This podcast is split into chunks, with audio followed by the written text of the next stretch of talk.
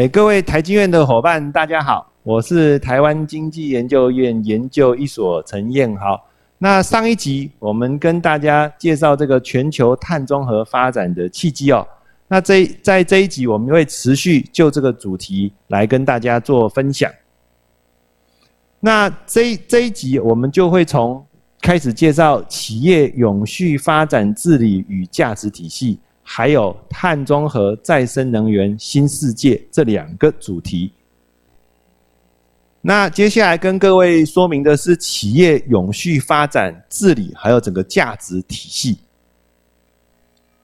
那我们刚刚谈的，我们要追求碳中和，到底怎么做？事实上，要追求碳中和，它有一个很重要的架构。第一个就是它的愿景是要明确的；第二个，它有很好的治理架构来支持哈愿景跟它实际的行动项目的落实。那第三个，当然就是说，它可以采取怎么样实质的行动去达成碳中和。那这样子的架构呢，事实上是支撑的我们讲企业或是区域或是投资，好，来真正达成这个碳中和一个非常重要的一个架构。那在这个架构里面，比如愿景的部分，我们就有这个气候呃 Climate Action One Hundred Plus，或者是 B Corp Climate Collective。类似这样子的倡议，都会支持不同等级大小的企业来往这样的方向迈进。那治理架构的部分，哦，也会有这个所谓的 EV 一百、EP 一百、R 一百，或者是这个我们讲 SBTI 这样的架构来支持。那行动的部分，哦，就是我们等一下跟各位介绍的，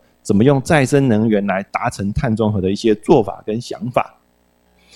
那 Climate Action 一百加，啊，那这个部分实际上就是由呃，很多的这个投资人倡议的哈，他们希望他们所有的投资呢，事实上都可以去支持我们讲这个环境友善的呃气候，支持环境友善气候呃去对抗这个气候变迁的一个做法。那台湾参与的机构有国泰人寿或是这个国泰投信。那在这个 B 型企业的近邻计划里面哦。那事实上，大部分是小型的企业哈。不过，小型的企业它因为这个比较灵活，所以要达成碳中和，相对的机会我们觉得是比较容易的哦。所以他们事实上有就就在目标的设定，事实上是更积极的哈。比如他在二零三零年啊就要达到净零，而且它不是它必须涵盖所有的范畴哦，也必须设定阶段性的目标，那也要保持这个所有的过程的这个我们讲透明性哦。那 R 一十乘十是国内的这个啊绿色和平也发也发起的哦，也希望号召中小企业来使用啊再生能源的电力，去抑低它的温室气体的排放。那这个 SBTI 的部分啊，就是我们提到了，主要是由这个呃 CDP 或者是这个联合国的全球联盟，还有这个世界资源研究所，还有世界自然基金会共同倡议的目标。他们希望协助企业啊，把减碳目标啊跟一些科学的基础相结合，让它的目标设定哦更具意义，那更有机会可以来实现这个所谓的对温室气体减量的一个贡献。那 Transport to Net Zero 啊这个部分也是有很多大的这种国际级的企业共同发表的啊，希望就是在二零五零年共同来实现我们近零的这个排放。那 R 一百这个，我相信各位最近都听得很多了哈。他们是 The Climate Group，还有 CDP 一起去倡议企业百分之百啊来使用再生能源来驱动他们的经济活动。事实上，这个活动也相当的成功啊，得到很多企业的响应。那在呃国际上我们就不谈了哈。那在台湾，事实上到二零二一年的四月哦，已经有八家企业。参与这个响应这个 R 一百的倡议，那我们可以预期哦，台湾会有越来越多的企业哦来考虑哦来参加这样子的一个倡议的活动。那 EP 一百哈，主要是在能源效率的提升哈，就是希望它企业能够追求它的这个能源的这个效率是好的，那当然就会贡献在温室气体的减量上。那 EV 一百啊，它就是倡议我们事实上要对这个交通载具的电气化友善啊，比如说你就要承诺在我们的停车场啊，就要设定一定比例的充电设施，或者是我们使用电动车来推动我们的这个交通运行。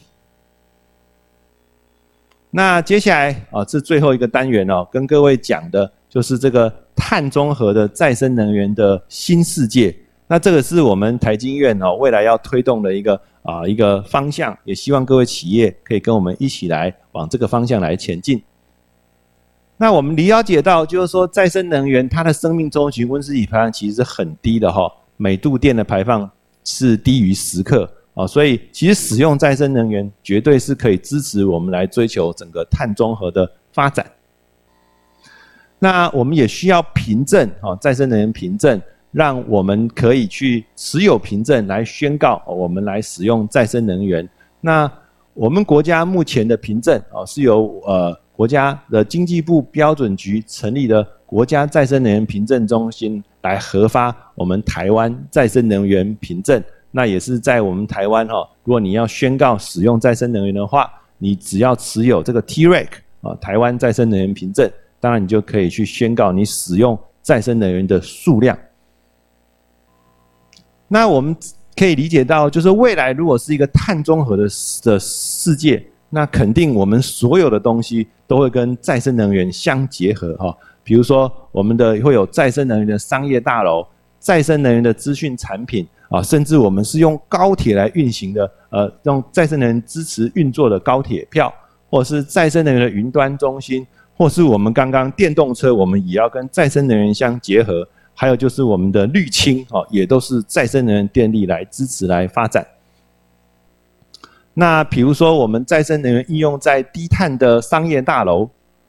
啊，那我们可以理解到，就是说很多这个企业，事实上他们都租在商业大楼里面，他们也希望来支持呃百分之百使用再生能源啊，来驱动他们的这个用电哦。那事实上，我们就可以透过我们的这个呃自设的这个电表，来让这个再生能源的这个呃凭证可以顺利的从。这个大楼再移转到下面的租户啊，让他们有机会也可以来宣告他们是使用再生能源来呃来支持他们的这个商业活动。那另外一个部分就是在这个电动车充电的这个部分，那我们可以理解到，其实现在全世界大概使用电动车已经是一个趋势了哈，大概很多国家都设定了就是禁售燃油车的时间表。那我们台湾事实上不但有禁售燃油车的时间表，我们对这个大型的巴士也开始推动它整个往电气化发展的方向。那陈如刚跟各位提到的，如果我们可以把电动的这个载具，那配合再生能源电力，那当然我们这个交通运输就是完全是符合碳中和的一个标准啊，所以我们很多目前很多的这个充电的运营商哦。事实上也开始希望跟企业来合作，透过这个电动车加上再生能源，协助他们来这个减少他们在范畴三啊，比如说是通勤或是这个 logistic 哈上面的这个呃温室气体的排放，让他们可以达到真正的全企业的碳中和。那还有一个就是我们的这个运输了哈，铁道运输。那这个是德国的这个国铁哈，德国国铁事实上已经承诺在二零三八年哦，百分之百使用再生能源来驱动他们所有的这个电力哦。那各位以会以为说这样子好像呃不呃比较不好，对不对？其实不会哦。那他这样子一个承诺下去哦，它的这个等级哦，它的从标普全球的这个平等哦，事实上是向上提升的哦，因为他们其实是对他们未来的气候风险做出很正向的一个。回应哦，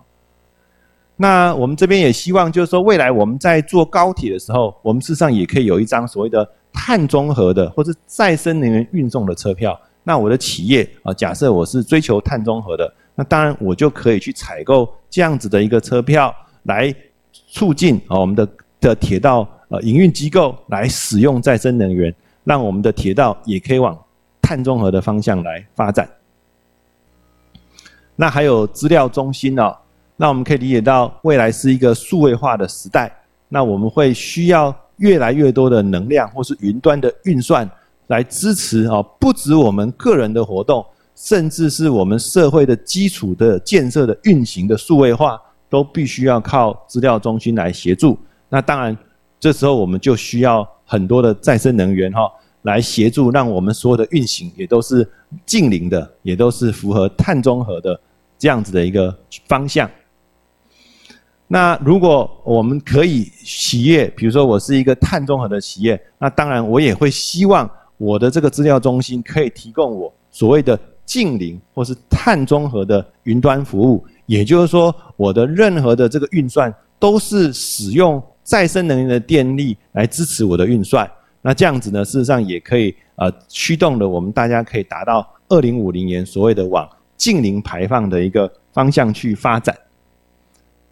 那还有刚刚提到的这个碳边境哈，所以这个再生能源凭证应用在绿色商品就变得很重要。那绿色商品，当然我们这个商品是再生能源生产的，那也代表了我这个企业对环境的一个关怀还有重视。那某种程度在消费者在选择的时候啊，也可以有机会更认同我这个企业的发展的方向啊，而选择我这个企业的产品。但是在这个部分是比较复杂哦，因为这个整个电子产品目前都是全球化的一个供应链，所以怎么样来认定它是使用再生能源来生产啊？这个部分还进一步哦有一些呃了解之后，我们有机会来落实。那最后一个是滤清了哈，那滤清最近也是非常的热门的一个议题哦。那主要的原因是因为当我们有很多的再生能源之后，我们可能会产生再生能源的发电跟我们实质上的用电的匹配上的一个课题。那如果我们可以把这些再生能源的电力，把它用氢的形式储存下来，事实上对于我们整个未来电力系统的用电跟这个产电的这个平衡哈，会有很多的帮助哦。所以未来有这个工业所谓滤氢的部分。那这个滤氢呢，事实上它不仅只是用在交通。事实上，工业部门也可以用在去减少它范畴一的温室气体排放，啊，所以我们可以看得到，这个已经是盖好的哈。事实上，在英国已经有大型的离岸风场的电力去供给电解氢的这个产品，然后这个氢能呢，事实上是直接给我们的石油化学炼制业啊，去作为它降低它范畴一温室气体排放的示范。那我们也期盼哈，就国内赶快有这样子的滤清的认证哦，让我们国内整个呃整整个百真真正能够到落实，就是说百分之百哈，用再生能源来实现这个碳中和。那最后，我们今天跟大家讲到这边啊，谢谢大家今天的呃聆听，谢谢大家。